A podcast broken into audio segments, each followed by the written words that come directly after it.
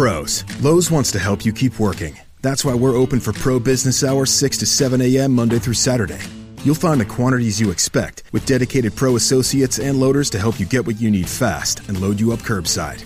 Now, more than ever, we know you need to win every single bid. You can count on Lowe's for special values on pro trusted brands and savings when you buy in bulk. Save yourself a trip by shopping Lowe'sForPros.com, where we can ship thousands of items to your doorstep or to the job site. Lowe's is open and pro ready.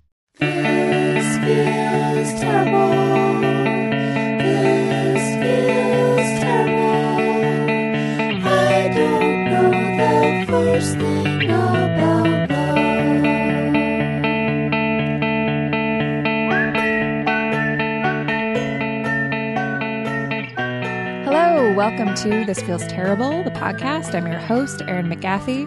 Uh, we're back. We're back on track. We uh, we're back to uh, doing the podcast every week. Sorry about the delay. A lot of a lot of stuff happened. A lot of travel. A lot of boring things. It doesn't matter. But uh, but we're back, and I'm so excited to share this week's episode with you. My guest on the show this week is uh, the amazingly talented and fantastic uh, Shadi Petosky, who is the creator of Puny Entertainment. Uh, they've done stuff for Yo Gabba Gabba, Yo Gabba Gabba, Yo Gabba Gabba. Um, I don't know how it's possible to trip over a noise that a baby makes. Yo Gabba Gabba, Nerdist, um, uh, Puny does a ton of interactive things. And also, fun fact, if it wasn't for Puny and it wasn't for Shadi, I don't know if Farrell would be around. Uh, Shadi did a lot to help us get started, and she's amazing. Um, also, Shadi happens to be our first uh, trans guest on the show on This Feels Terrible. Uh, you can hear her also on, uh, she did the Nerdist podcast, and um, I don't know why I'm plugging another podcast but that's a good podcast too. And those are nice people on the podcast. Hey guys.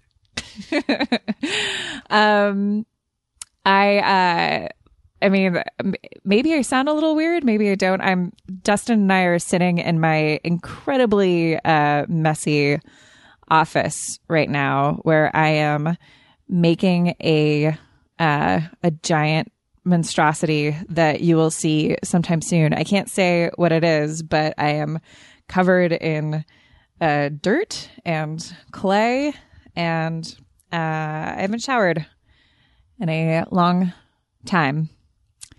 Uh, and you know that you're dirty when you when you say to your friend like, "Oh, I'm really dirty," and he just says, "Yeah, yes, yes, yes, you are." Um, there's frosting on my desk. Also, uh, I'm doing great, you guys.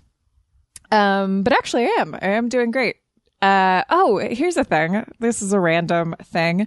If you are a listener in the North Carolina area, I'm going to be at the Mountain Oasis Music Festival, um, which is happening October 25th uh, through the 28th, I believe. I have two tickets for that festival and I would like to give them to a This Feels Terrible listener. So the first person to email me at thisfeelsterrible.com, um, I'll give you the tickets and, and, uh, you can meet me and my brother. I'm not performing at the festival. I'm just going to go see Neutral Milk Hotel, Neutral Milk Hotel. Or was I? Oh, so if you're, if you're in the area or if you feel like, uh, traveling to Asheville, North Carolina on October 25th, uh, if you email me, um, I want to give them to somebody who, well, I don't know. I guess it doesn't matter. I was going to say somebody who has a friend, so they're not going by themselves. um, but you know what? If you don't have any friends, that's okay too. Uh, so yeah, it's a week. Oh, they're weekend pass tickets. Like they're really nice tickets. So you just put a wristband on your wrist and you guys know how wristbands work. God, why am I so bad at intros? Um, all right, so we're gonna go ahead and uh, start this podcast. Please enjoy my interview with the wonderful Shadi about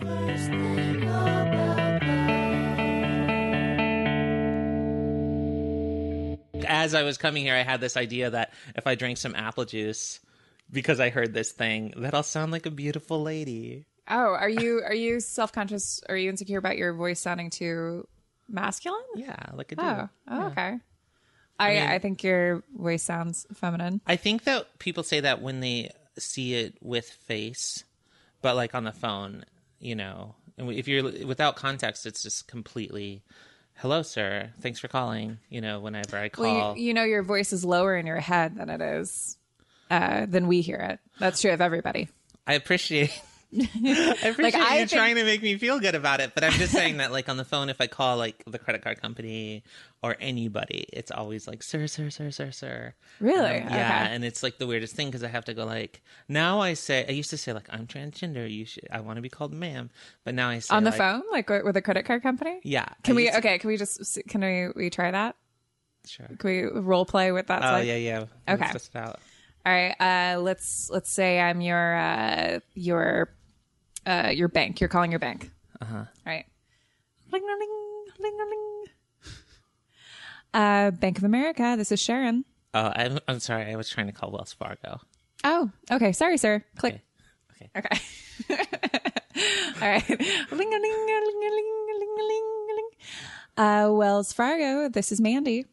Oh yeah, hi. Um, I was calling about account ending in seven one six six, and um, uh, I'm having some problems with Fandango. They like multiply charged me, and I'd like Okay, to... sir. Uh, I'm gonna bring up Oh, your. I'm sorry. Um, I know I have a deep voice, but I uh, I'm actually not a sir.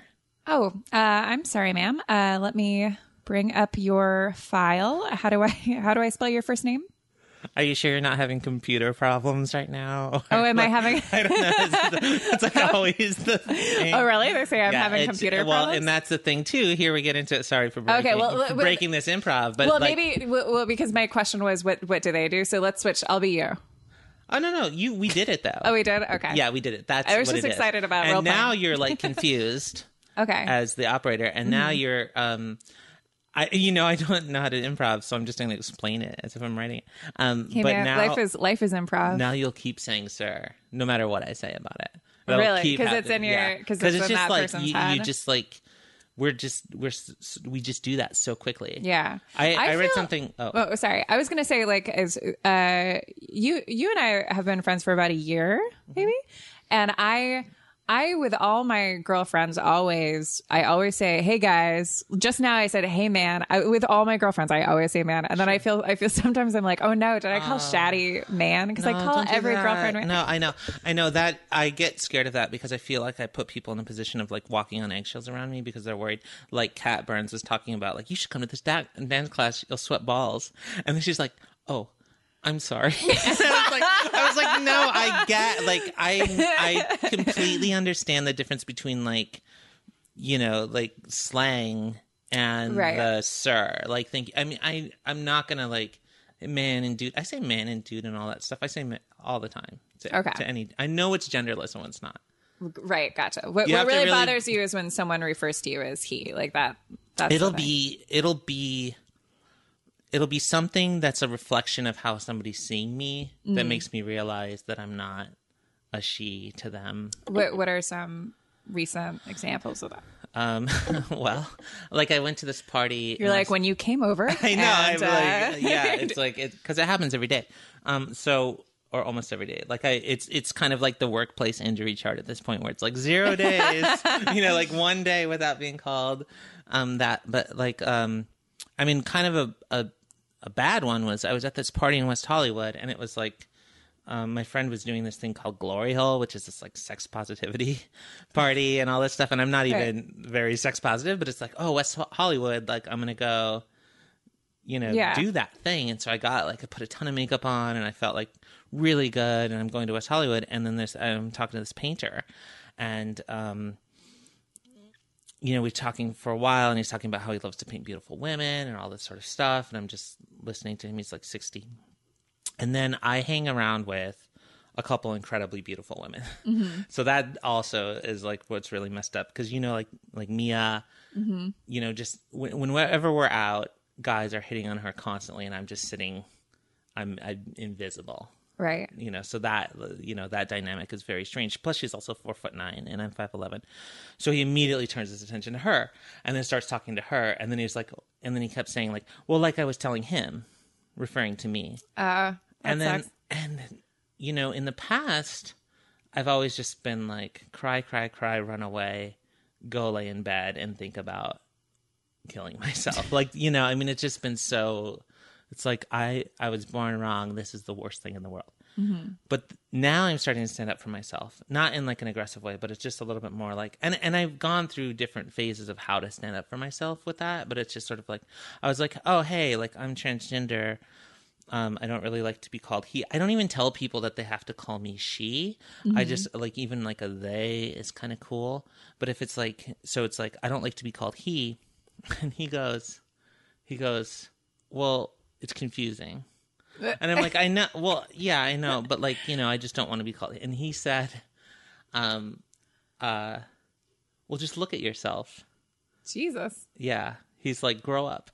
Grow up. Yeah, and he said something else. I can't even remember the Well, is that it. a is that a generational thing? Because you said that he was sixty, It, well, and that's and that's obviously like a spe- specific to him. I think it can be, but I was just, yeah, um, no, it's it's about each individual viewer. That's what you realize is like you go through life when you're trans, and somebody's like, "Well, hello, Miss, nice to see you today. Thanks for coming," you know, and then somebody else is like, "Hello, sir," and it's like within ten minutes, and you haven't done shit differently, right? Like you look exactly the same.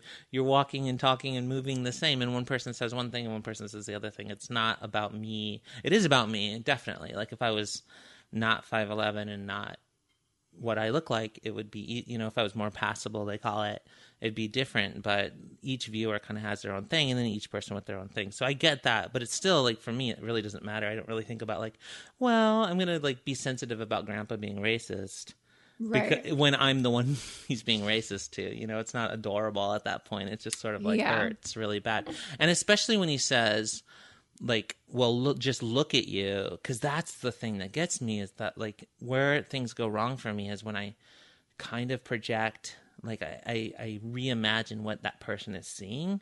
And then I imagine, like, the worst photograph I ever took or, like, the ones well any photograph that isn't a selfie that i took that i you know it's just like or you know for anybody else who's not out there we call ourselves trans or or or who's not trans we call ourselves trans but we call you cis cis and it means kind of like the opposite of or on the same side as the gender and the biology that you were sort of born in. But you're called cis and we're called trans. And so like for any cis person it's kind of like i think it's the equivalent of like you know when you get that really bad photo from like below and you're laughing or something and you're just like who is that person like that doesn't that doesn't look like me but you know it's you and it can kind of hit you kind of hard Yeah. because it's just like this is not Or at certain times of your life, just any picture. sure sure yeah if you you know if you gain weight and you're sensitive about that um so um but it's that it's that thing where it's like that's not what i look like that really like shakes up my perception of who i am and my identity that's kind of what happens in those moments it's like looking at that worst picture and it's just like ugh. Gotcha. And in those moments, how much of that is gender identity and how much of that is just identity identity? Um, probably a lot of it is identity, identity. Like I get as much, I get hung up on being tall as, m- but it all kind of get like I think because when you're trans, like so much stuff. I think it, it's similar to like sort of an alcoholic, and I've I've had a, like a lot of um talks with sober people who you know we kind of get each other's stories or people like or like somebody on twitter was talking about like losing a lot of weight um and talking about the massive identity change there but it's it's sort of like um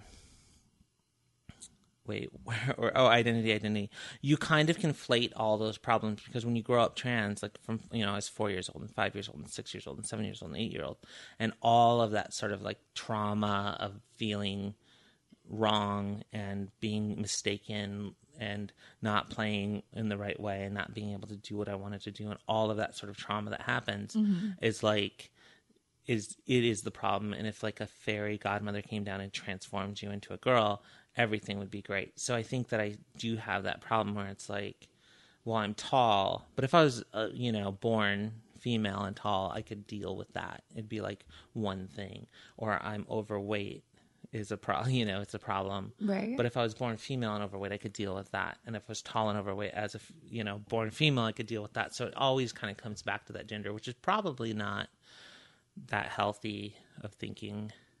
Is that what you were asking? Sort of. Yeah, I mean, and and and I'm going to I want to talk to you about your childhood in a second, but um, so cool it on the childhood talk.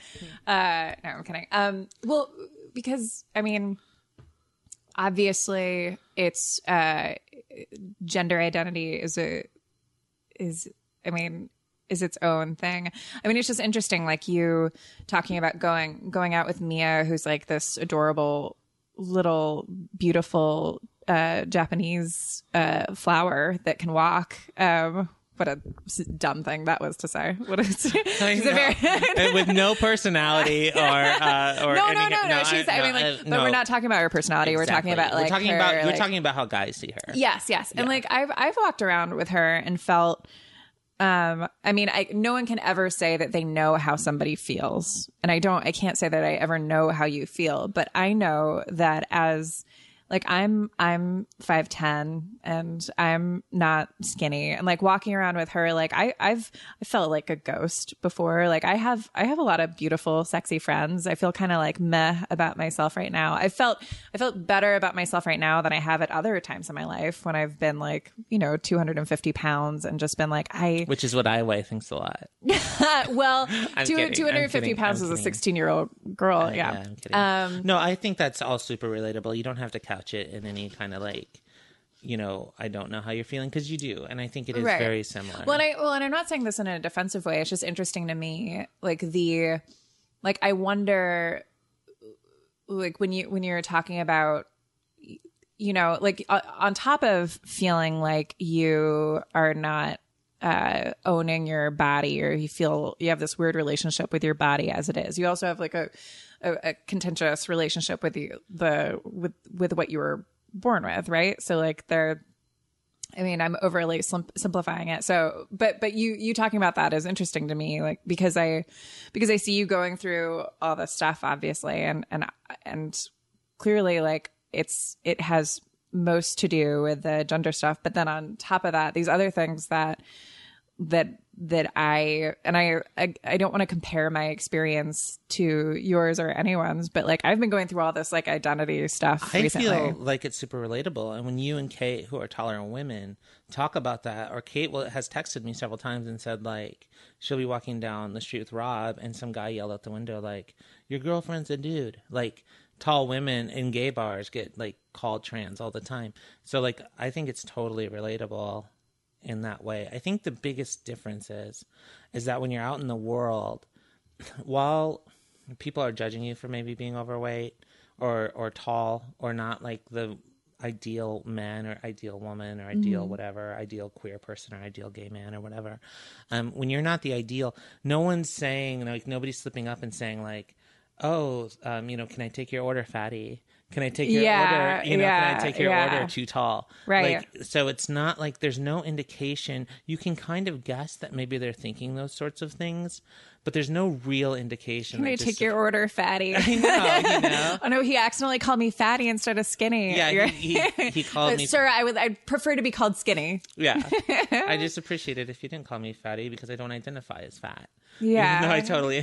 Yeah. And that's really applicable. I think. I think that when people are trying to understand what the fuck transgender is, I think it's, I think it's not that different than when you gain a lot of weight and you kind of maybe don't notice it, and then you're sitting in an airplane seat or you're climbing steps and you're like, "Whoa, I put on a lot of weight."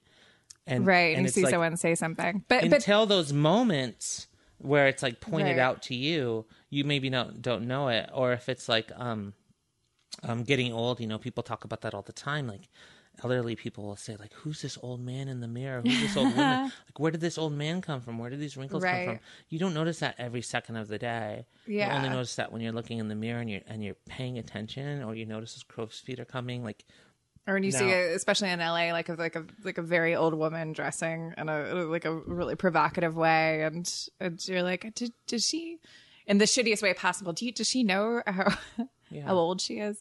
Um, she might not really. Yeah, but I I mean, as I'm talking about this, like again, they're not. I mean, like we can kind of imagine what that feels like, but but they're but they're not really comparable because if someone was to say, if someone was to accidentally call me a he, I'm in no way insecure about being people thinking that I'm a woman. Like it's not something that I have to worry about ever. But I I could I I mean that that would kind of rock my world. Like I can't imagine.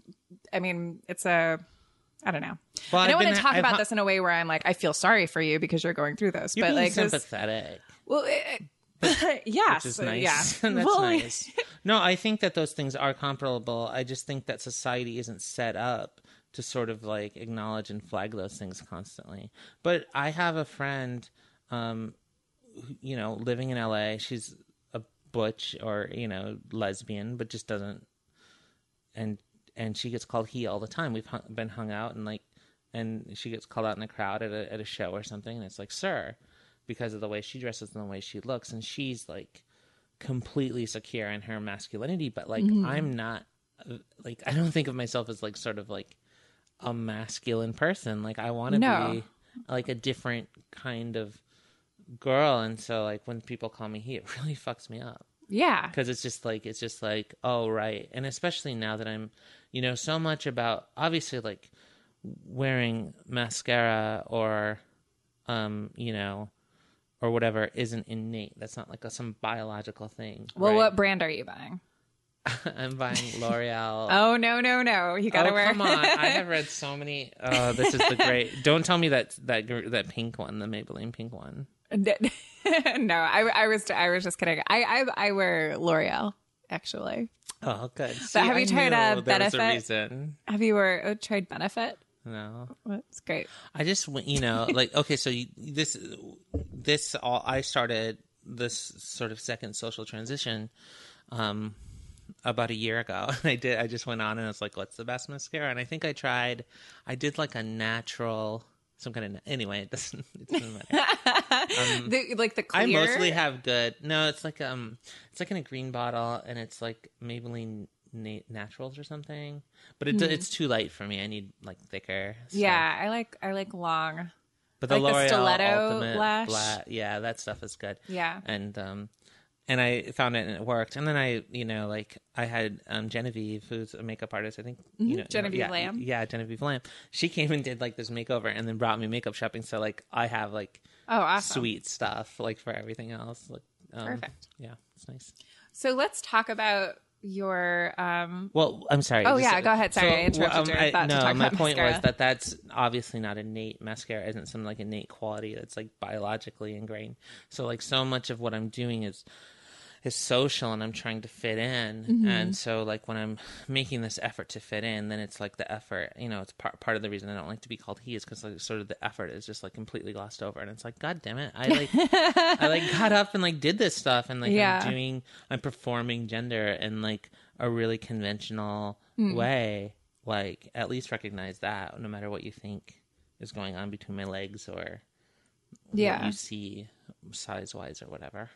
Interesting. Um is like are you is the way that you're dressing aligning with with your own aesthetic or is it when you say performing gender you're like what is the most female way I can dress? Like what is your what what wins out in the end? Oh, yeah, I think it is my it is my aesthetic. I think I'm doing pretty close to what yes, the, to what feels right cuz I'm not wearing I mean, a couple of friends of mine have told me that I look better, like I pass better in like a dress. But I don't feel and maybe it's because of the way I was raised or whatever, but I I I just don't feel that comfortable in a dress. I feel like I'm trying too hard or something, and so mm. like I mostly wear you know jeans and like a top and it's, so it's like a little i know that that isn't that kind of isn't great all the time like as far as mm. like performing gender or whatever you know whereas if i like Had a bustle and a, yeah.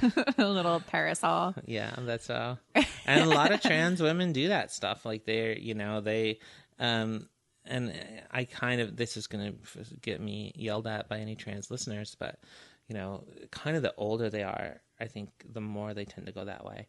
Like it's just sort of like they dress how their mom dressed when they Right. remembered their mom dressing which was like you know 40 years ago. yeah, yeah, yeah. So it's just like it's 80s flower print Yeah. polyester dresses and like high heels Right. and stuff. But I don't Right. wear I don't wear heels because I mean I actually like really like the way that you know you stand in heels and I like the way that they look on women, but I don't want to be taller. Mm-hmm. So I always wear flats. That's how that's how I am. Um, but being tall is nice. Just For utility for utility. well, I, I yeah. I mean, I there was a long time when I was like, I hate how tall I am. I don't know. I'm just saying that to myself. Literally, when I said being tall is nice, I was speaking to a voice in my head. it was like, "Oh, you dumb tall person." Um, Who is that who is that voice? What is that object in your head that doesn't like that? Um, hmm. I think maybe like middle school, high school, because I I was I was I shot up when I was like ten years old. and was a, a foot taller than everyone else. So, uh, yeah, and and uh and a tomboy. So it was just like this, mo- and and fatter than everyone else. So it was just this big monster.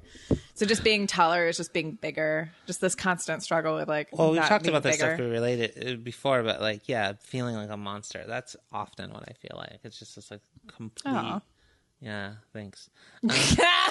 Um, no, but you know, it's it's just like total beast. And when I think about dating and what a guy is interested in, it's just like it just doesn't feel like it lines up. And so that's usually sort of what's in my head. It's just like that dude that's just like, wow, you're you're as big as me or bigger than me or I don't know. It just Well, seems to limit that whole. speaking of things being in your head like back to like that that painter guy at the party or i mean you know this but like that all of that stuff is all about those people like it seems like you know you you you take it so personally but that's all just their own experience It's just a own, like- lot of people. oh yeah and it's like and it's Shitty, and it's also like you know the thing is is it's sometimes you know that where people talk about that like oh it's about them or it's their you know like if i cry about it on facebook because you know social media is like a great outlet for me and most trans people because it's like social media is where you can take like a picture and it's pretty and Mm-hmm. you feel good and and then you're writing with text so nobody can hear you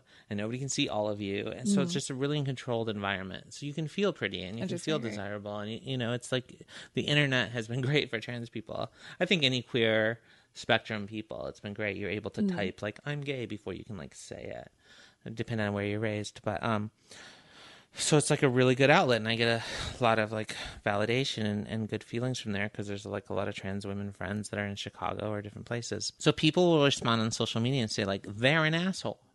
But the thing is is like the other night i was at a party and somebody said like hey can you put this wine on the table? And i did it. How dare they?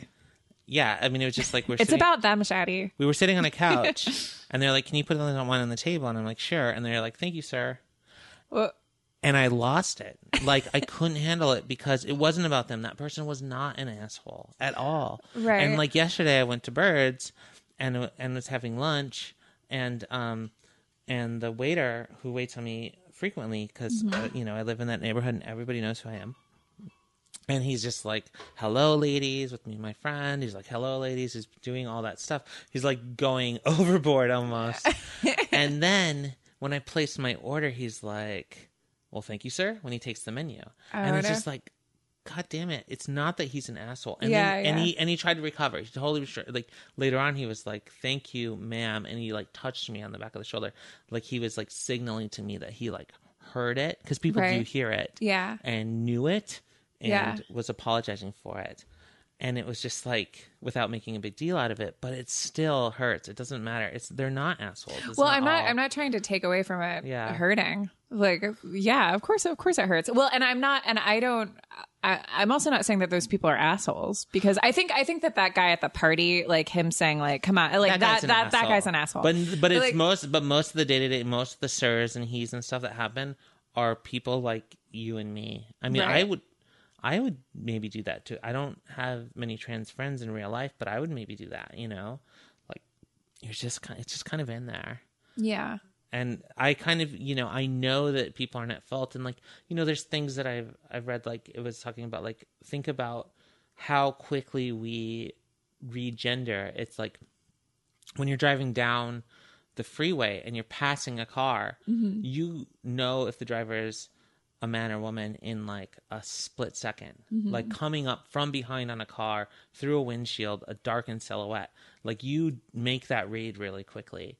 So like the I mean the the amount of time that our brain is like reading gender and deciding so fast and so like like core kind of thing that it's not even like Right. it's not I'm not I'm not being judgmental on the other people that do that stuff, but it still hurts me. Does does this experience has this like experience? And when I say experience, I mean it's been this giant journey. Has has this journey made you see like strangers differently? Has it made you like judge people differently? Because we've all had the experience of you know just about everyone that we meet. Once we get to know them, they're different from who we thought they were. Like, does it make you interact with people differently? Yeah, for sure. Like there's like um well, I don't know exactly what you mean, but I I definitely like I I get Well, I into mean, like we- a protective mode when somebody makes that mistake no matter how much I like them, I just kind of feel like I need to protect myself from them and I might avoid Yeah. them. Yeah. And that's like a real shame, but it's it happens. And then there are other people that maybe like um there's this woman that we both know that like I wasn't interested in, you know, like like you know, friendship. Like there was, it was never like a, oh my gosh, you're somebody I really want to get to know or anything like that. There was like a little girl crush thing going on, but it was mostly like, eh. But then she used the term cis, which is like our language, and when she spoke our language, it was immediately like, you're you see you understand in a way that other people don't understand, and Right. so I, I immediately was just like, you know, oh, I feel so much com- more comfortable around you just from like, using that terminology and having that that cultural understanding that no one else has. Right. So, yeah, it changes things all the time. Well, let's talk. So, so tell me about uh, growing up and like you were, you talked about, uh, you mentioned being four, five, six, seven, eight. You lived those ages. I'm I guessing. did, I did, and I, and in that order. Thanks for remembering. Oh yeah, yeah. Of It course. was- I'm a really good host. you are. Yeah, I mean, was- I don't. I don't want to make this about me, but I also live those uh, ages in that I, you know, order. This is I am imprinting on you so hard right now. We've got the the L'Oreal mascara. We both hit 250. Yeah, But there were a bunch of other things. 250 club. I'm gonna single white female you. It'll just be like, can you call me Erin for the rest of this podcast? Um, Sure, I love your hair oh, color. shit, shit, shit, shit, shit. Uh, we have a we have a tea spillage. A tea spillage. Okay, while while we deal with this spill, we're gonna go to a break. Hey guys, commercial time. Um, uh, there is a website.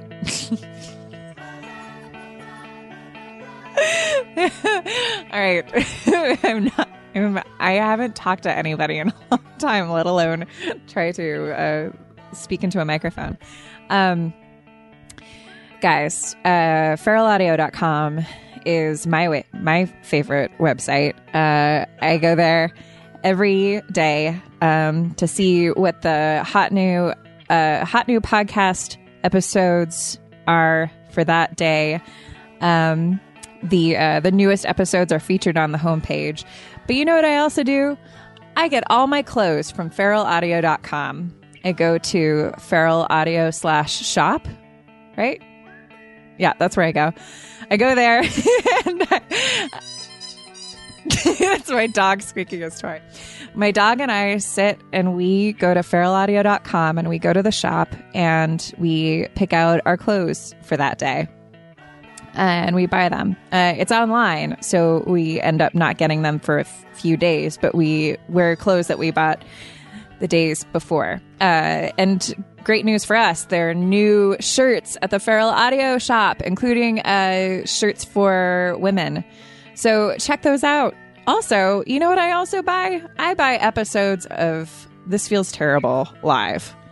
Um, there are great live episodes of This Feels Terrible. A new one is about to uh, to join the uh, the live episode family. Uh, they're only $1.99. And guess what? It's priceless. Laughter. also sleep. Dust is there sleep at the Feral Audio website. Uh, check it out. figure it out. Uh, Harvey and his squeaky toy say goodbye. Let's get back to the episode. All right, we're back. Oh, We're ready to. Uh, we've refreshed our drinks. I'm kind of too drunky, too drinky. Really? Yeah. For mean- the middle of the day. What time is it? Yeah, yeah, yeah. Ah, It's, can't keep uh, up with it's- this McGathy it's- lifestyle. this is. I only I only poured whiskey in my drink because you were drinking. I'm gonna I blame only it on drank you. I only which is drank because most Dustin alcohol- was drinking. Dustin walked right in. He he's. I think you set up the podcasting equipment first, but then it went right to the the bar. Look, we're having a good time. I'm having a great time. The ladies who lunch, uh, lunch being uh, boozes. I like that. Here's to the ladies who boozes. The business. Um, you know, it's fine. You have a big smile on your face. Yeah. you look more I'm happy. relaxed. I'm good. Ask me anything. Truth serum, right? Sure. Yeah. Let's do it. Because I came into this podcast, I was not going to tell you anything. but now, now that I've But gotten you drunk. now, go ahead. Ask me. Yes, I was not being drunk, you a and, you and I've uh, you and I have had some very like drunk uh, conversations, like crime You know, I don't think I- conversations. Yeah, we've had. I yeah, I guess I didn't think of them as drunk conversations. well, I don't I don't want to but diminish I them was at all. I was drunk and you were drunk and they were wonderful. yeah. Yeah. So this will be great. Yeah. So your childhood. Yes. let's let's talk about it. You grew up in Minnesota. No. Oh, Um, Montana and northern Michigan. I Oh, was okay. born in Montana. but you moved to Minnesota later. I moved to when I was 24 when I moved to Minnesota. I, I people think I'm from Minnesota because I lived there. I lived there for the last 13 years. Okay. uh, most of my adult life. I'm older than most people think, and then I li- so I lived there for like the last 13 years and started my company there. Okay. So people think of me as the person from Minnesota. Gotcha. But that was but you're not. of- You're from Montana originally. I was born in Montana, and then my mother was a single mother with me and my younger brother, and um, joined the Air Force, and then moved to. We grew up in the Upper Peninsula of Michigan. Okay. Yeah. So in- incredibly rural areas like northwestern Montana near Glacier National Park and northern Michigan near Marquette, Michigan. You know, no stop signs, total rural, leave it to beaver upbringing. Gotcha. Sure. So, uh, you mentioned earlier uh, gender gender identity being a part of your life as early as four years old. So, what was what was that I like? yeah, I I mean there's like a million like little stories that I think sometimes I'm worried that the story that I use the stories to justify who I am and what I am, but I remember like when I was like 5 years old traveling cross country with my mom and my little brother we were moving from Montana to northern Michigan and my brother like um my mom gave my brother lip balm. Like she was putting on some like lip balm and my brother was like oh what's that? Can I try it? And uh, my brother's tried a lot of things. Ever since.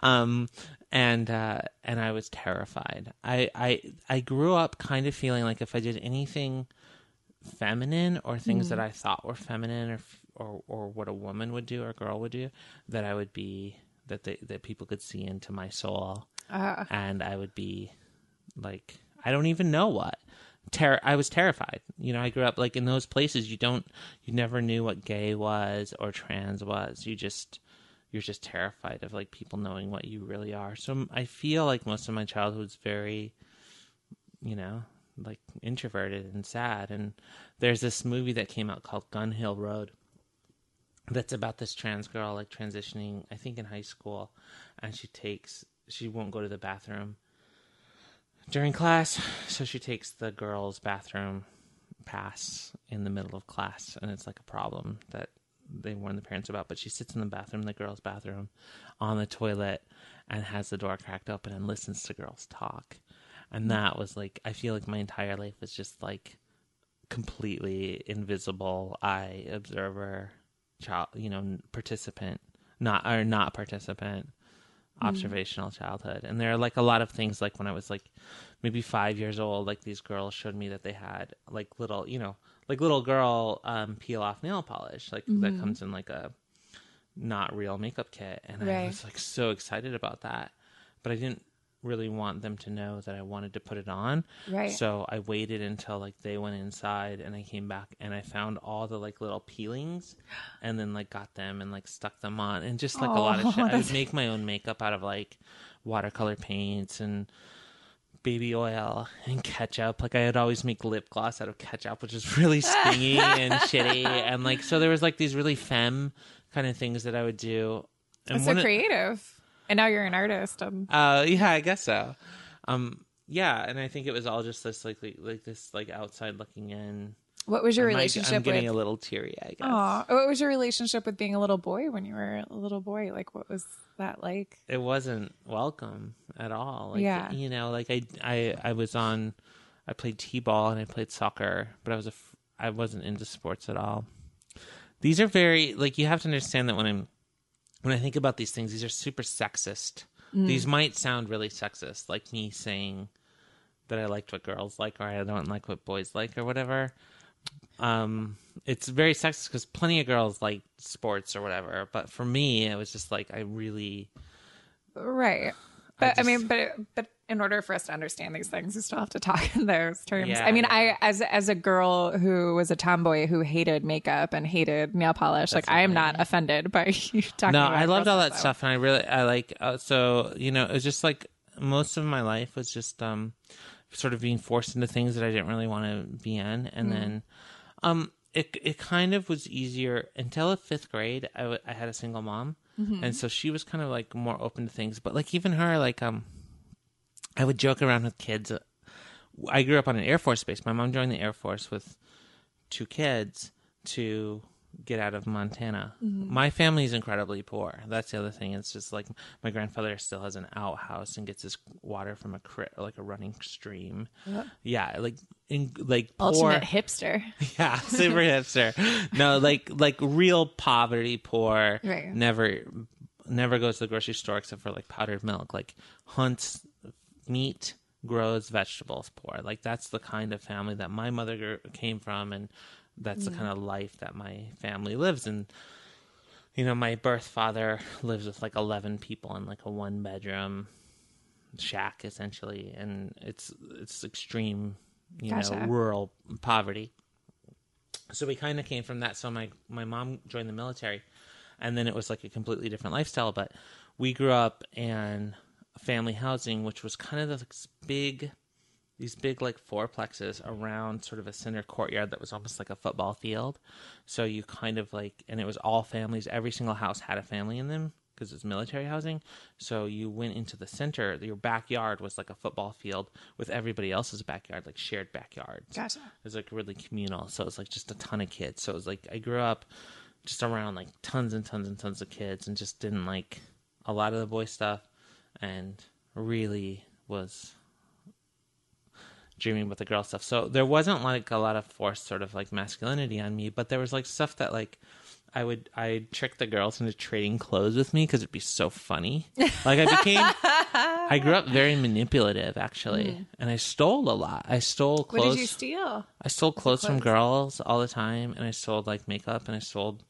I just stole stuff from girls. Would I you- Stole, when I stole you my neighbors' them? My Little Ponies. I stole like four of My Little Ponies and kept them in this like disco lunchbox hidden in my yard, Whoa. and it like rusted and it was full of spiders, but it was still like My Little Ponies, and they were all crusty and gross. But I like like loved them. Yeah.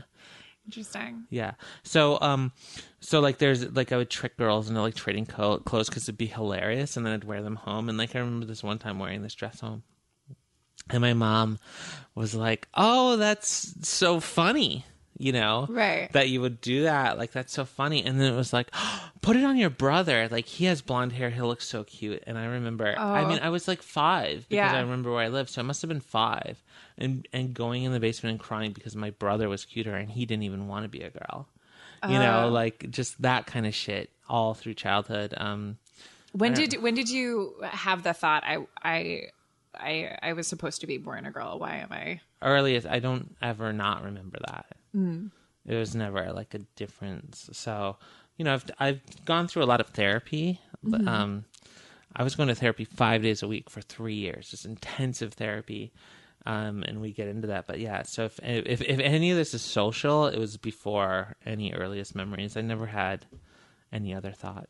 You know, it was always there. So adolescence. What?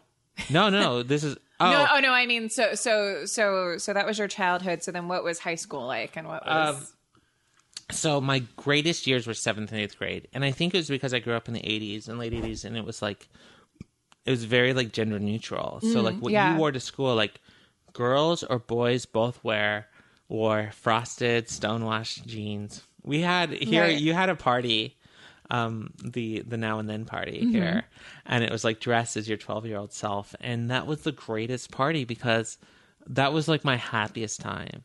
Um, I'd go to middle school, seventh grade. I'm still actually one of the girls that I was friends with in seventh grade lives in LA, and I see her sometimes. She's super busy. She has a couple jobs, but um, Coca Cola shirts with an upturned collar, stonewashed jeans, pegged legs, and boat shoes. And guys and girls both wear those wore those things. I mean, there was a difference in like jewelry and like you know seventh grade makeup and hair and stuff. But basically, like I was dressing like all Right. the girls dressed and like skewing on that side, and everything was like pink and teal and super femme. And so it was like amazing. And then as soon as like real puberty started happening, I remember um, uh, I went away from uh, to Montana in ninth grade, and I grew my hair long, and I was really into like, and I would like I would I would go home from school every day and put on ketchup lip gloss and make up that stuff and like look in the mirror and go like oh i kind of look like danielle. Or i kind of look like so and so i look like like i look like these girls. And then my parents would come home at you know they were in the military uh, my mom got married to my stepdad after um, so it was like this military, super masculine mil- military dude, which is when things got kind of bad. When it was like mm-hmm. a lot of like getting called sissy and getting called those things Yeah. and getting beaten a lot and that sort of stuff. Yeah. So it was a lot. So then it became very, a lot more shameful. But up until that point, I kind of like got away with like being, kind you know, wearing parachute pants. And the 80s were kind of like androgynous Right. and it kind of worked really well. And so, like ninth grade, grew my hair long, got a perm, which Nice. is kind of in style. Wore Ocean Pacific, like pink shirts and stuff, and went back to Michigan, and everybody was like, "Are you Shad?"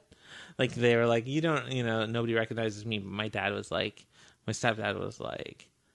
Fuck you, sissy! Oh, I'm shaving no. all that shit off. It was like the crying game moment Oh, jeez. Yeah. Did, then- did he really make you shave your head? yeah, I had to cut my hair that I had grown, and and it was just, and then from there on out, it was like pure shame, and that's when I became kind of a nerd. Like I wasn't even nerd. Like I, I started. That's when I started reading comic books and and all that stuff was like um tenth grade, and then tenth grade through twelfth grade, it was just like pure trauma. Of like puberty, I joined the wrestling team to sort of butch up, but that like really awoke in my sexuality. I mean, it was crazy. Like it was, yeah. And, Did you uh, join because you're like, okay, well, I guess I'm I'm I'm going to be a man. I have Yeah. to be a man. I and that's to, a really common thing with trans women is that like a lot of people go into the military, and it's just sort of like if I have the right situations, Mm. then I'll snap out of this shit. Like you know, if I if I join wrestling and lift weights, then the hormones will course through If I roll around on a mat with uh Yeah, which is not the way it happens because I have still I still masturbate to some wrestling matches. Um, um, so that's when I understood sexuality. I, I first knew that I was attracted to men because that's the other thing too. Is like a lot of trans. If you're a trans woman or you identify that way, you might, you know, sexuality and gender identity are completely different things. You might Right, be right, right. bisexual, you might be interested in women, but fifth grade is where I definitely. But it was all super shameful and super secret, and there was no you know, in those rural areas, there was nobody to sort of like say like this is okay, you could be this. It was pretty tragic as far as like you know from a modern point of view. Um, I hung out last year. Now that I live in LA, like people come here a lot, and this um, girl that I graduated from high school with came here, and now she's a, a teacher in the school that we went to, and she's like, "Oh, I'm the head of the Gay Straight Alliance," and I'm like, "What? That ex- like in rural Michigan, there's a Gay Straight Alliance." And she's like, and she was talking about that, and she was talking about how, like, yeah, like there are teachers and coaches that will walk on the other side of the hall just because she would form such a vile group. Wow. But, yeah, that's kind of. So I grew up in that kind of an atmosphere, and it was not good at all. Um, which I think you know just contributed to me not transitioning until later. I, I moved to North Carolina. Are we are we doing journey stuff now? Yeah, yeah, yeah. Okay, I'll just keep going. I won't make you do it. When I was, I think I was I think it was twenty. It was after my twenty first birthday. I, I always say twenty, but those years are kind of a blur, and there's like no photos of me from like fifteen to twenty five. Like it just doesn't exist. Why is that? Just because I was completely like vagabond and hiding and shameful, but like Gotcha. so like those years get messed up. But I remember I lived in a homeless shelter and worked in a homeless shelter when I was 21 for my 21st birthday. I ate pizza alone. Um, Yeah, there was a coupon in the paper for like if it's your birthday, you get a free cheese pizza. Bring your friends, and I went there and got it alone. So I remember it was after my 21st birthday. I moved to Charlotte, North Carolina, because which is where you're from. Uh, no, Oh, I mean, military North family. Carolina, North, North Carolina. though. Well, my uh, thanks for remembering. My my dad lives in North Carolina, but I'm not actually from North oh, Carolina. I didn't know that. Yeah, Navy kid. My dad's a chaplain. He retired to North Carolina. I knew that your dad was a chaplain, but w- oh well. so now, so now he's a Your reverend. listeners know where you grew up, so I should, I'm not going to get into Oh, it. right. yeah. My my dad uh, is now a preacher in North Carolina, and my brother and his wife live in North Carolina. They're in the Triangle, right? They're in Raleigh, Durham, Chapel Hill. uh, they're they're near Greensboro Oh. in Madison. Yeah, my brother lives kind of near Asheville. Oh, beautiful. No, yeah. You hang out in Asheville? Have you? I'm going in a few weeks Oh, to the uh, Mountain Oasis uh, electronic music festival to see Neutral Milk Hotel. Rad. Oh well, rad. Yeah, yeah, that's amazing. rad. Yeah, super rad. Uh, well, yeah. Um, I love Asheville and I love Neutral Milk Hotel, so um, I'm jealous. uh, I moved to North Carolina because, like, a friend of mine, um, in high school was ta- always talking about North Carolina and how they made movies there, and Dawson's Creek was made there, like all this stuff. So I was like, oh, that sounds like a really cool place, and it was Right. also like a place that I knew nothing about, mm-hmm. and I was like basically running away from my family. So I was like, the South, the new South that North Carolina is, Yeah. was like just a black hole to me, and it's like no one will ever find me. So I was like, I'm gonna move to North Carolina and I'm gonna try this stuff out and try this stuff on. So I did that. Um, I lived in a homeless shelter, and then ended up what working. was what was that like? And why? So so Well, it was a it was a Mar- it was in Marquette, Michigan, so I don't Mm-hmm. think it was like as like gritty as like Skid Row in L.A. or like Right. an urban homeless shelter. It was it was run by Catholic charities, and it was um a lot of like Vietnam vets and, and immigrants and uh and people with mental illness. Mm-hmm. So like, but I didn't have those things. Um, I just didn't really know how to live because I because I've never been a participant. Um, so I uh, I was living on the beach on Lake Superior, and somebody and I hadn't taken a shower in like five days, and I was doing like these sand sculptures. So people would come up to me. I know this that sentence. What were you doing? Sand sculptures. just of? because it What was is a creative. Sand sculpture. It was creative Okay, and it was just really yeah. fun. And I would do like Yeah, it sounds like Poseidon. Wow. Rising from uh, Lake Superior. Wow. yeah, and I would just do these like big sculptures, and people would come and talk to me and like say like, Yeah, "Wow, yeah. that's amazing! Like you're making these." These giant, like Right. the overkill sand sculptures, and um, I remember one guy came up to me, and I was sleeping between rocks on the beach, um, and and this guy came up to me and said like, "Oh, well, there's this place called the Janzen House. You can go there and take a shower and stuff." So I went there, and they're like, "Okay, yeah, we, you know, if you don't have a place to live, you can stay here." So I stayed there, and I ended up working there, and mm. then I was like, kind of in, I don't even know what you call it, but I would go to the homeless shelter at 9 p.m., unlock the door, let everybody in, assign everybody bunks, sleep there that night. Sometimes it got crazy. Sometimes people were if you if people were drunk, you weren't supposed to let them in. But people would have like PTSD moments, or you know, a lot of the guys that were Vietnam vets would just have these like terrible dreams and waking dreams where they'd get up and start bothering somebody else, and you'd have to like try to put them back in bed. And then at eight in the morning, you got everybody out of there, and you kind of picked up and you closed the door. So that was my job. And then in payment for as payment for that job, they gave me a house in this place called the Janzen House, or a room in this place called the Janzen House. So like, you know, I don't know what those are called, like boarding house.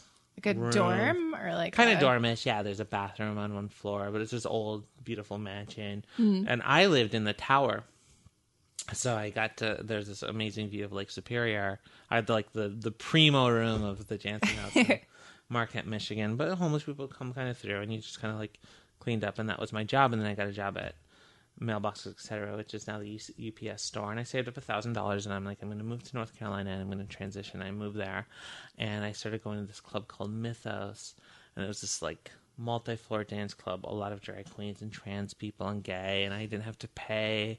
Um, and I lived at the YMCA.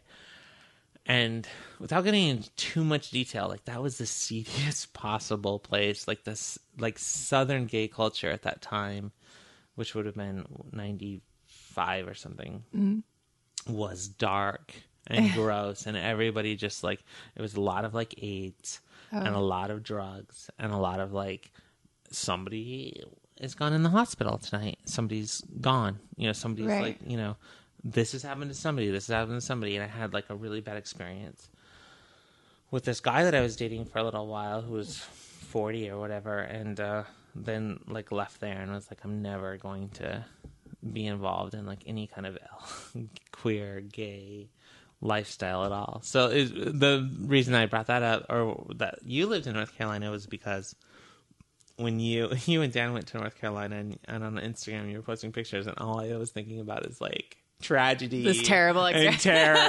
I think I even maybe made like, like, a passive aggressive comment of like. I don't I don't even know, but I remember thinking about it where it's just like, oh, that's nice. it's nice that there's some kind of normalcy there because to me it was like pure blackness and pure darkness and stuff. That's like so interesting. Well, yeah, I didn't even know that there was like, I mean, I, I mean, I, I, I don't even think about a gay culture or gay culture in uh, rural North Carolina. Yeah, well, this was Charlotte, so it's the urban Okay. area, but it's definitely very different. LGBT culture in the South is like completely different than. So you I were- had bottles thrown at me from the Oh, street, from the car, just like walking to the club. So then you decided, like, okay, I'm not going to Never again. And we're- here. We are. Never again. Uh, so so in between then and now, did you were you just then saying like I'm I'm gay or like were you like I'm going to be like what was your No, what compartmental or what therapy has taught me is that I really compartmentalized, and so Okay. it's just like all about work and mm. all about like not thinking about this part of me. So it was completely about work and not having a relationship. And then I met this woman who was super nice to me, mm-hmm. and we. I don't want to talk about her too much because she's an existing human being on this planet, but we had a sexless relationship for 12 years. Where I was Hmm. Oh, just like, wow. Yeah, this, and I, I kind of think of it as, God, I hope she doesn't listen to this. I kind of think of it as like situational sexuality, like Mm-hmm. prison, a little bit without, you know, not that our relationship was prison, but sort of like Right. my mind was prison. And so it's sort of like men are not a possibility. So what do I have to do to have some kind of companionship in this world? Right It's terrible. I mean, it was great Right. because I love women. Like I love women and I love hanging out with women. I love talking to women. But as far as like a healthy sexuality and a healthy relationship goes, it's not that great. interesting and that that was in Minnesota that That's was in when Minnesota. That was the time that I had in Minnesota. Yes. so you built up your career you started this this amazing animation company yeah animation and interactive. We do a lot of like websites and marketing and we're building like a wall at paramount right now that's like a digital installation and stuff Oh, like cool. that it's like it's kind of like i started as sort of a programmer like self-taught programmer. So it's kind of like design and tech. Um, animation came later and i think people in la think of us as an animation studio because that's most of like the entertainment business that we do. Right. most of our money comes from um, interactive gotcha. and web stuff. So then what made you what what, what was the transition to transitioning? What was that? I had a son. Right. Yeah. With that woman? Mm-hmm. okay.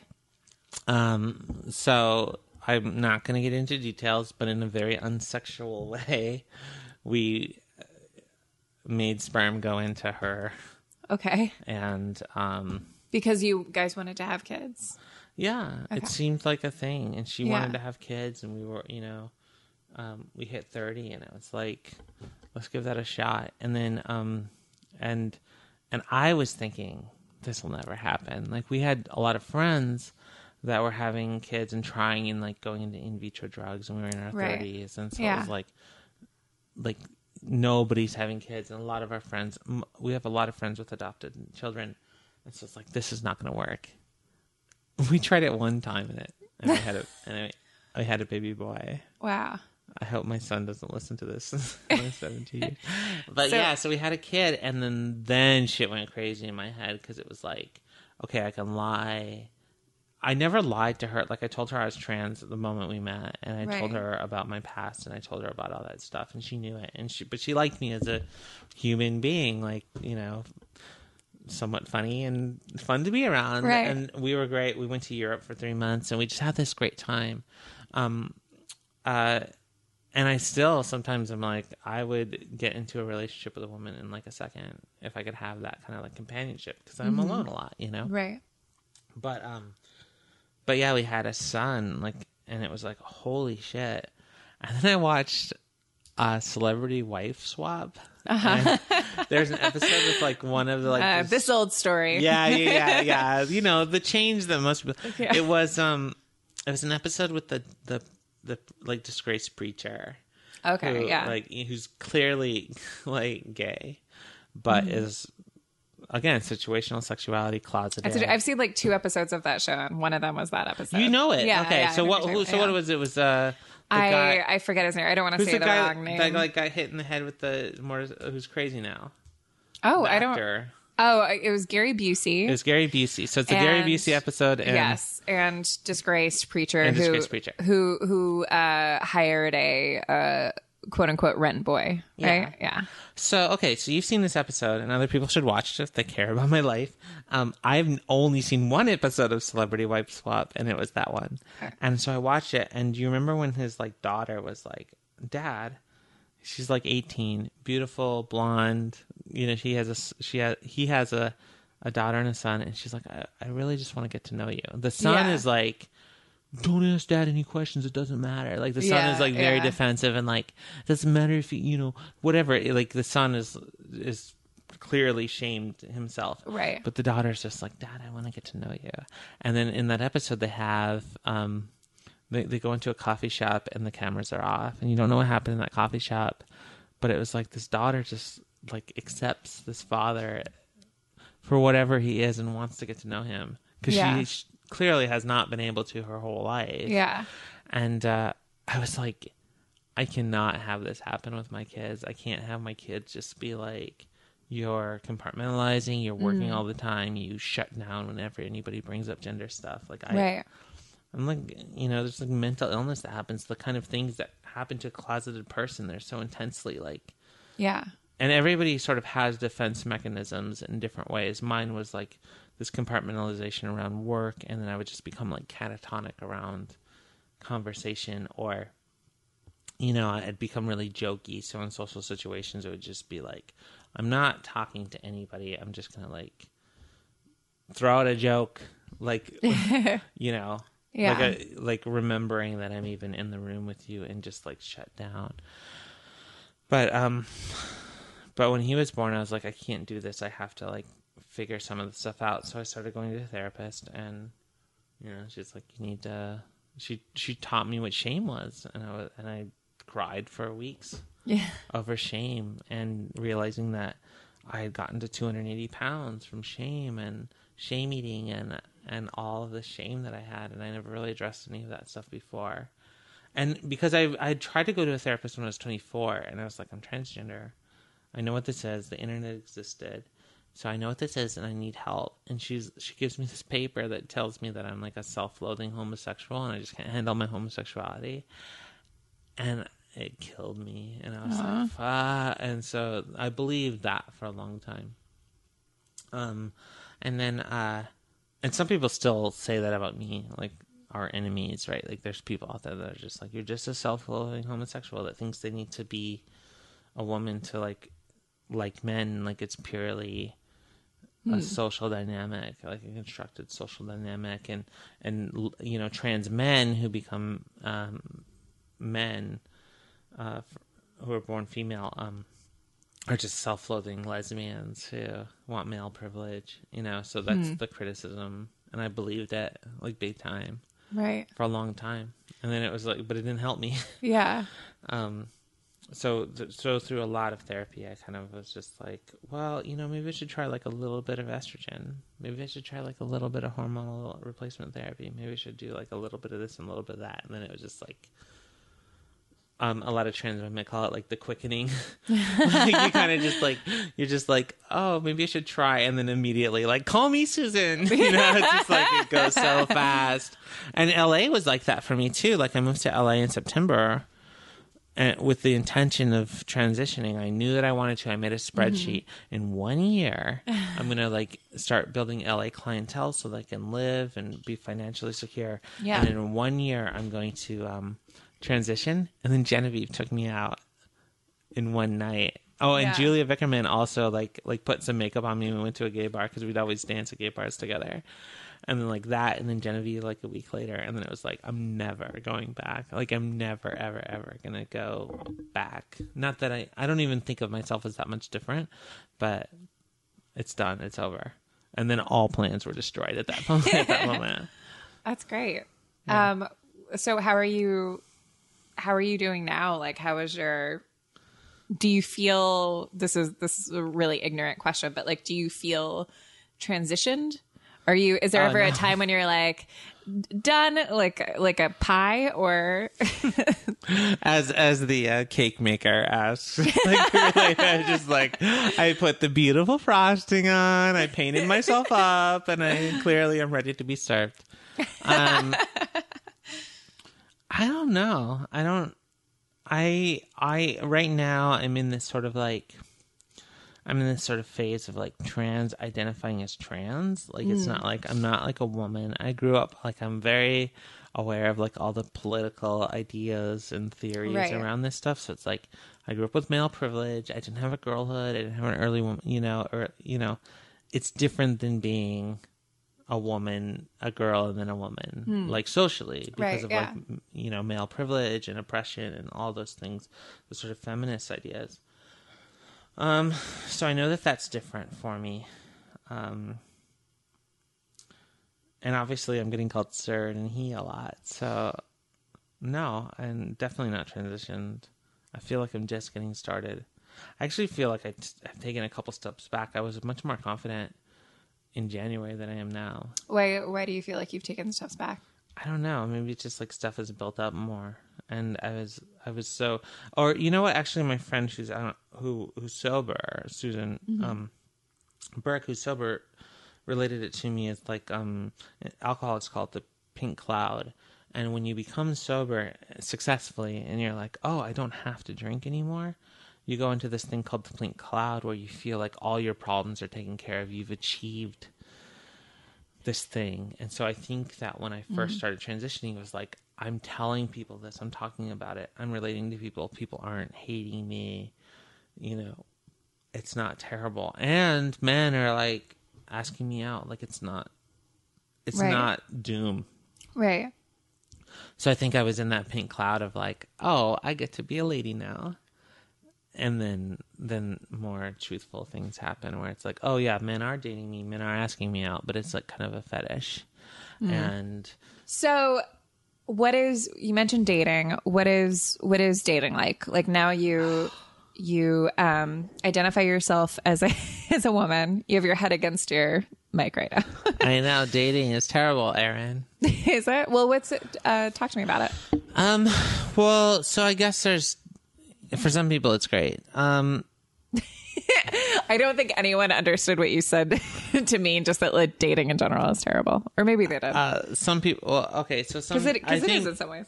I think dating men, and that, that that's something that matters because a lot. I feel like the trans women that I know, or the trans or genderqueer people that I know who date women, like I think women are just like much more sort of like cool and understanding, and you're much more likely to find a woman that's like, oh, you're like whatever, but that's cool. I like your personality, you know. So I think I think that happens, but because I'm sexually attracted, and I say sexually because I want it to feel because it means sexually, you know, like Right. because I'm sexually attracted to men.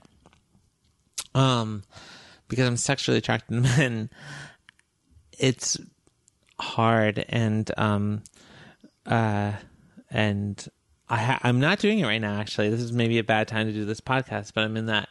I kind of made, always made fun of girls that were like, "I'm just taking some me time. I'm not dating right now. I'm going to try not to date." Because to me, it was always like, I remember on your, I I've listened to some of your podcasts, and I remember you saying that, and I was like, "Fuck you, Erin McGathy. You're just like, oh, you're getting asked out too often. You can't, you don't want to, you don't can't handle the pressure of that, and you don't want to date for a while." So, um, so when women are like, "Oh, I just don't want to," you know, I'm like gonna like spurn everyone or whatever. Harvey, Harvey. Harvey's pulling my sock off, which is adorable. Harvey. Speaking Um, of trans, Harvey is getting neutered tomorrow. Oh yeah, you're one of us. Which is a weird going thing. from cis like to- the, the the the the thing that I, happens. that, that that's got to be the most offensive thing to say ever, right? like Oh, that it- comparing my dog. Uh, well, like you know, neutered. from gender identity, but no, just like um, no, I am. I think the hormonal sort of balance of humanity, like of people. I can get Mm-hmm. into a lot of like biological stuff, but like the way hormones work. I think trans people are really good for for this. I think actually women and trans women and trans men are really good for this. I think m- cis men don't really get it because it's like hormonally, it's like it's not. It's kind of like a thing now where like there's a testosterone injections or whatever, like when you're mm-hmm. getting older or when you mm-hmm. feel like you're not your old self right. but I think women like with pregnancy and periods, like they really understand like the personality changes that hormones have, mm-hmm. and um, but like yeah, for these animals, like chopping off their their testicles, we if we're casual about it, I'm going through the same thing with my cat right now. He's ready to go. he should be s- neutered. But it's like it's a massive thing. Like it's Yeah. it means a lot. Like the how hormones affect the human body or animal body is pretty intense. It it's really responsible for a lot of like personality traits, I think, um, Yeah. which is sometimes anti-feminist to say. But there are these studies that say that like the the bigger offenders in prisons are in in men's prisons are, have higher testosterone levels and things like that. Interesting. So it's a pretty odd thing for us to just casually just be like, "Oh, we're removing this this dog's hormone." Um, Yeah, he won't want to go outside as much. generation. It's gonna yeah, it'll be great. Yeah, he'll be just, he'll just be chiller. But in in in and I think people that are watching Orange Is the New Black kind of understand this a little bit. But like, it um, hormones are responsible for like um, mineral. Uh, that's why women get osteoporosis after menopause. It's like it, it, it helps with like mineral um, Depletion? absorption absorption in the body. Yeah, and the ability Well, you don't want to help with min- mineral. It fights mineral depletion. Yeah, well, no, but it helps like get minerals to where they're supposed to go. Gotcha. And if it without, Distribution. yes, distribution. So with Sorry, I'm just I were in a spelling bee all of a sudden. Yeah, now we are totally drunk. D I S So, T when you when, when you were talking about dates and everything, like what are like what are what are some of your experiences recently? You said you mentioned Okay, earlier that like you didn't like feeling like a uh, fetish. dating. Is And how did great. that- Most of my dating is through OK. Tell me a specific story. Um, I have a lot of stories. Would you tell me a the specific reason story? why um I'm fighting you right now. I'm just so like, don't get into my shit, McGathy. um, the reason why I'm kind of cooling it on the dating thing is not because I wasn't getting dates. I would go for a while. I was just like, I want to try a restaurant. Like I'm gonna line up a date. You know, Right. like there are plenty of men that like trans women and like my size and my shape and all that stuff. So, um, I am able to go on first and second dates fairly easily. But the experience I've been having lately, actually, the last two dates I've been on have been with men who I was kind of into. And then um, one told me before anything sexual happened that he was trans, like a closeted trans person. Yeah. And then another one during sex, um, when I couldn't get him going, I was like, and I was doing it like I was pulling out all the tricks. I was doing some real sexy stuff, and uh, he was he was like, I was like, oh, do you want to be a girl? And he's like, yes, because a lot of men that are closeted and super shameful about it who maybe have like a cross-dressing fetish or or are trans or all the myriad of human conditions that ha- that deal with gender um will find somebody like me and admire their my freedom or whatever and want to see my boobies Right. and and penis See what it's like. Um, yeah interesting. so so that happened the last two times and that was pretty traumatic for me especially the bed one because like when he couldn't get it going like kind of just left and i just Yeah. like cried yeah um but before that i mean i've had i had my longest relationship was with a guy for like a couple months and it was really Out nice here? yeah Oh, that's nice. yeah and it was really nice like he was happened? just really sweet he met a real woman Oh, yeah huh. He's a little older. He's 45, but he, yeah, he met this this woman. He's like, I, you know, that's the problem too. Is that like aside from like all the society shames me, but it shames my boyfriends more. Mm-hmm. Like men that are interested in trans women or want to know what that's like. It's such a shameful thing. The only thing that's not shameful is if I was so passable that nobody knew, and it was a secret. Like a lot of a lot of men that like like trans women it's kind of their fantasy to have a, a trans woman with a penis that nobody knows is actually. What do you What do you think that's about? I don't know. I've tried to to figure it out, and I've talked to a lot of other trans people about it. Um, you know, uh, Bailey Jay, who I did, uh, did a podcast with, she just says that like men like penises. That's like the basic thing. Like men fucking love penises. They love their own, and they love them. They love them, love them, love them. so it's a little bit about like just like men liking penises. So But it's they like, never talk about them. I'm don't think they understand. yeah, yeah, I know. Or push them in everywhere. I think. I think it's like. I th- so. So I think that there's some truth to that. I think that um, there was one guy that I dated for like a week, and then he wrote. You know, my relationships are tragic. It's like a lot of guys, and I think I think a lot of girls go through this, but it's like guys that are just like telling you like, "I'll take care." Like I want to treat you right. I want you to be my girlfriend. And then as soon as there's an orgasm, it's over. And and so like so like you know there's a guy that like we dated and it was like Which, and. I wonder where the line is for that being like a trans thing and that just being a male thing because like g- g- girls go through the same. well that's what I'm saying. I think that every girl goes through that. Yeah. like I think it is a gu- a thing that guys do to every girl that I know. So it, it is a girl thing. It's like as soon as the orgasm happens, it's like, whoa, what what did I say? It didn't even matter. Like I'm not, you know. It's just like you're signing the thing where it's like anything I said before an orgasm is not. Right. And I meant it. I meant it at the time. But It's then such a it's- bizarre So- phenomenon. let's let's end with this. Like what what are like the most common misconceptions? Well, oh, I what were you wanna gonna say? that. Oh, Yeah, I'm yeah, sorry, I cut you So off. For that guy, he's like, I want you to be my girlfriend. Right, right. I've dated trans women in the past, and for that guy, he actually to get back on the what causes like people to be interested in trans Yeah. women.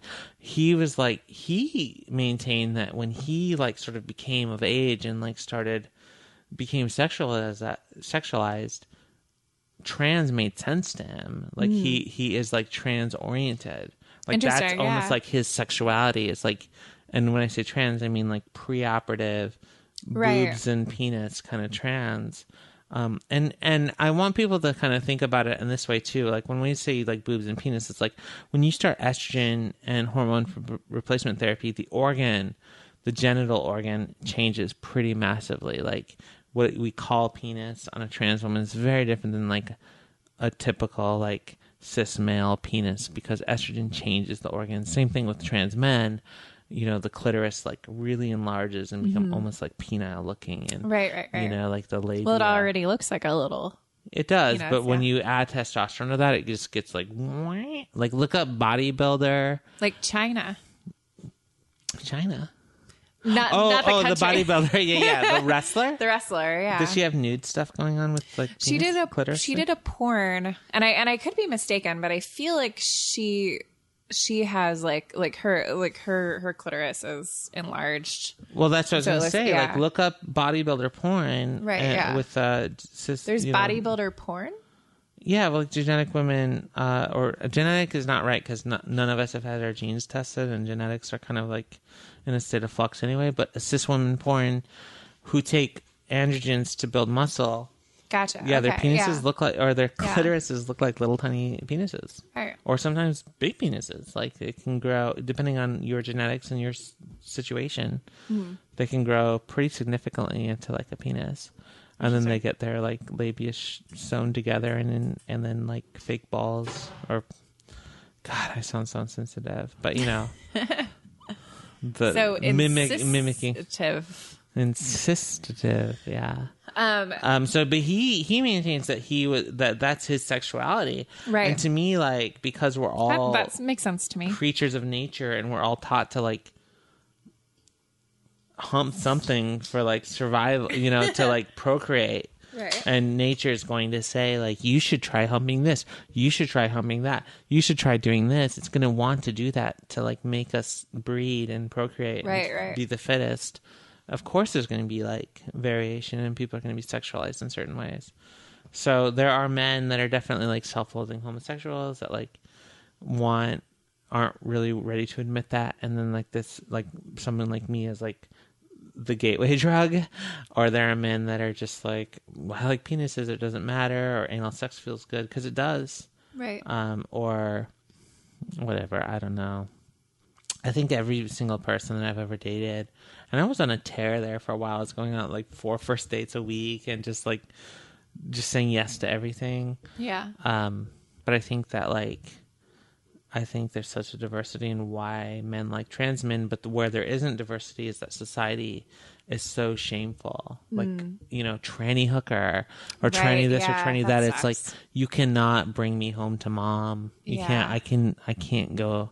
No matter how nice a guy is and how wonderful he is and how he treats me well, he's not going to take me home for Thanksgiving, and that's the tragedy of like my life and my dating Right. scenario, and that's what I want to avoid. This is such an obvious thing to say, and I'm sure you've talked about this at length, but like the fact that tranny hooker is a thing, the fact that like men have to like go and the fact that there's a market for that means that that's like a sec that's that's a that's a, a a sexuality that's not doesn't have its own thing like that guy that you dated who is trans oriented like trans oriented isn't a thing that people say or familiar with Yeah, it's just like the shameful thing That's the kind way to say it. Like trans oriented is, you know, two years ago people would say tranny chaser. Tranny chaser Yeah, like chubby chaser or uh, Oh. yeah, or or, or um, chuckle fucker or whatever. Like some kind like somebody likes.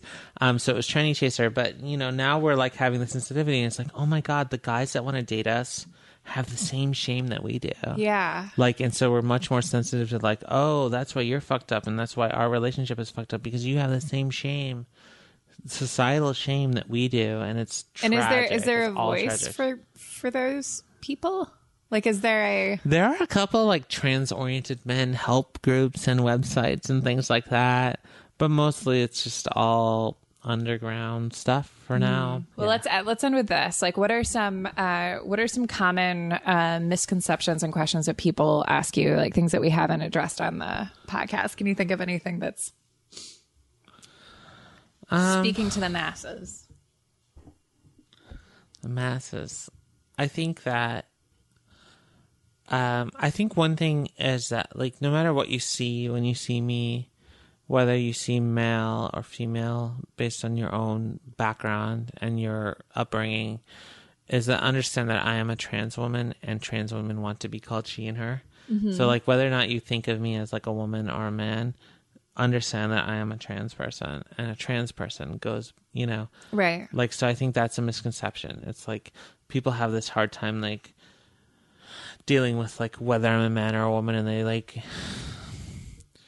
have Are this you- like very binary structure thi- in their brain Right. and it's like just like get over that and Mm-hmm. like forget about that forget about like whether you can reconcile with me with what you understand a woman to be or what you understand a man to be under you can think of me as this like third or ideally thousandth because you have you're not compartmentalizing that much but think like Mm-hmm. okay that's a trans woman based on like the signals that i'm giving you and my socialization and uh, and that trans woman is a she and a her not a he and a him Right.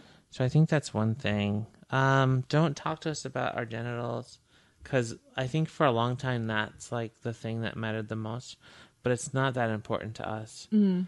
Like, um, you know, that conflates gender with sex, and it's like you know, male and female, and penis and vagina, but we have such a different understanding of sex than you do, um, than most people do, because like we know that there's 40 different variations of human sex like common vari not common or typical but known variations of human sex outside of like xy male Right. and xx female like the stuff that you were taught in health class is just not the objective truth of life. There's 40 different. There's xxy and xyx and x null and they're just like you know we're, we're biological things mutations. Every right. single one of us is a mutation. You might have you might inside of you have resistance to hiv because of your biological mutation. Unless you're exposed to hiv you're not gonna like really understand Right, that at all. So like i think that that's kind of a thing I don't know what misconceptions there are. I am lucky enough to live in Hollywood and be surrounded like by people like you who are, you know, pretty sensitive. Amazing and talented and so You invite me to fun. ladies' night. You invite me to ladies' stuff, and it's like really. I mean, validating sounds like the wrong wrong word, but it's feels safe, frankly. And it's like, okay, you see me the way that I see myself and want to be seen. So there's a safety there. Not everybody gets that if you're in, you know, Texas or wherever. So I feel pretty fortunate. Do you, do you have anything uh, that you'd like to say? Like any? Are there any closing closing thoughts Date, have? date me without shame. No, I mean, we can end up that. Well, I'm curious. You told me that you had some trans people or people that were interested email you and say, when is a trans person going to be on the Yeah, show? And I'm yeah. honored to be the first one yeah, of many as this becomes a trans specific podcast. sure. Um, did they have any uh, concerns or thoughts that they wanted? I um no, I probably should have reached out and asked questions. People, it was just general like I feel so bad for the person that's like, I want a trans person on this show, and it's like, not Shadi, but no, why? I'm just kidding. Like silly. more of a hot uh, one with a better voice. What? Sorry. Look stop at how hating on yourself. huh? Yeah, Yeah. stop it. All right. Love yourself. I'm working on it. I did yoga today for the first time in my life. How was that? It was nice. All right, thanks for being on the podcast. Thanks. Bye, Erin. Bye, everyone. All right, guys, that's the show. Uh, you can find Shadi on Twitter and uh, tell her how much you enjoyed this interview, um, or just say hello. Shadi's handle is at Shadi Petosky. That's S H A D I P E T O S K Y. Also, check out Puny Entertainment, punyentertainment.com. That's P U N Y. I am at Erin McGathy. Um, and you can follow This Feels Terrible um, at Feels Terrible. Otherwise, um, you know, have a great week. Drink a lot of water. Water's good. Ah, God, I just realized I forgot to say my goals this morning. I wanted to start a new thing where I said my goals in the morning. I made a five year uh, five year plan yesterday. So um, that's all. so do that. No, that's this is annoying. Um, uh, are you guys still listening? Um, I I uh, I used to be afraid of the other side of locks. Like when you take a lock out of a door, like the mechanism. I used to have a weird phobia that I had to I had to like teach myself to not be afraid of anymore because it doesn't make any sense. Uh, happy Halloween! Feral Audio.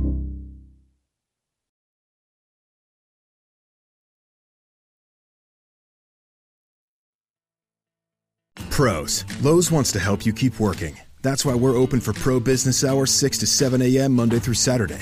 You'll find the quantities you expect with dedicated pro associates and loaders to help you get what you need fast and load you up curbside. Now, more than ever, we know you need to win every single bid. You can count on Lowe's for special values on pro trusted brands and savings when you buy in bulk. Save yourself a trip by shopping Lowe'sForPros.com, where we can ship thousands of items to your doorstep or to the job site. Lowe's is open and pro ready.